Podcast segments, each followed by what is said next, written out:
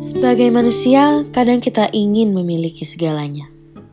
Sampai-sampai tidak menyadari bahwa apa yang ada hari ini sudah cukup. Aku juga begitu.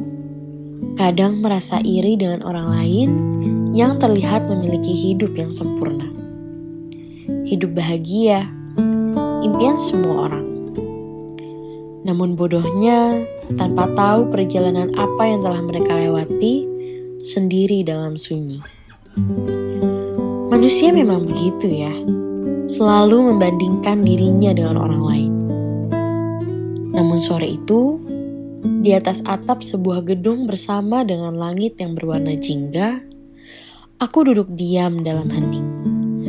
Menyadari bahwa dalam hidup ini tidak ada yang sempurna, dan aku pun telah memiliki segala yang kubutuhkan.